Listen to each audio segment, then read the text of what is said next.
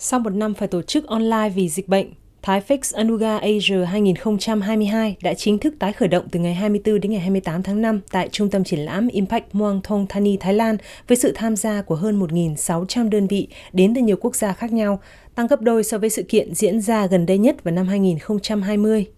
Tại hội trợ lần này có 3 nhóm công ty Việt Nam tham gia trưng bày giới thiệu sản phẩm. Nhóm thứ nhất là do công ty hội trợ và triển lãm Quillmetzer Việt Nam đứng ra thu hút và xây dựng thành Việt Nam Pavilion. Nhóm thứ hai là nhóm các gian hàng do Hiệp hội Hàng Việt Nam chất lượng cao và nhóm thứ ba là các công ty nhận được sự tài trợ từ cộng đồng châu Âu để tham gia sự kiện. Bà Vũ Kim Anh thuộc Hội Doanh nghiệp Hàng Việt Nam chất lượng cao cho biết. Bên đây là là Hội Doanh nghiệp Hàng Việt Nam chất lượng cao, à, chuẩn hội nhập, à, tổ chức cái đoàn gồm có 18 doanh nghiệp với hơn 200 mặt hàng, hơn 200 sản phẩm đi qua đây để giới thiệu cho cái hội chợ Thái Phát lần này.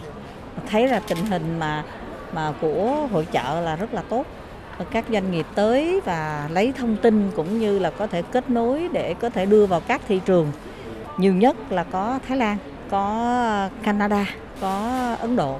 Các sản phẩm thực phẩm và đồ uống đến từ các thương hiệu nổi tiếng của Việt Nam đã nhận được rất nhiều sự quan tâm của các đối tác quốc tế. Vâng, chúng tôi rất quan tâm đến các sản phẩm của Việt Nam có thể kinh doanh tại Nga. Hiện nay, việc giao thương giữa Nga và Việt Nam đã trở nên dễ dàng hơn rất nhiều nhờ mức thuế khá thấp. Um, Tôi là Lali đến từ Thái Lan. Tôi đang tìm kiếm các sản phẩm Việt Nam để kinh doanh tại Thái Lan. Thường thì tôi không thích đồ ngọt, nhưng sản phẩm kẹo lạc này của Việt Nam không bị quá ngọt. Tôi rất thích. Phần lạc ở bên trong thì rất mềm và ngon.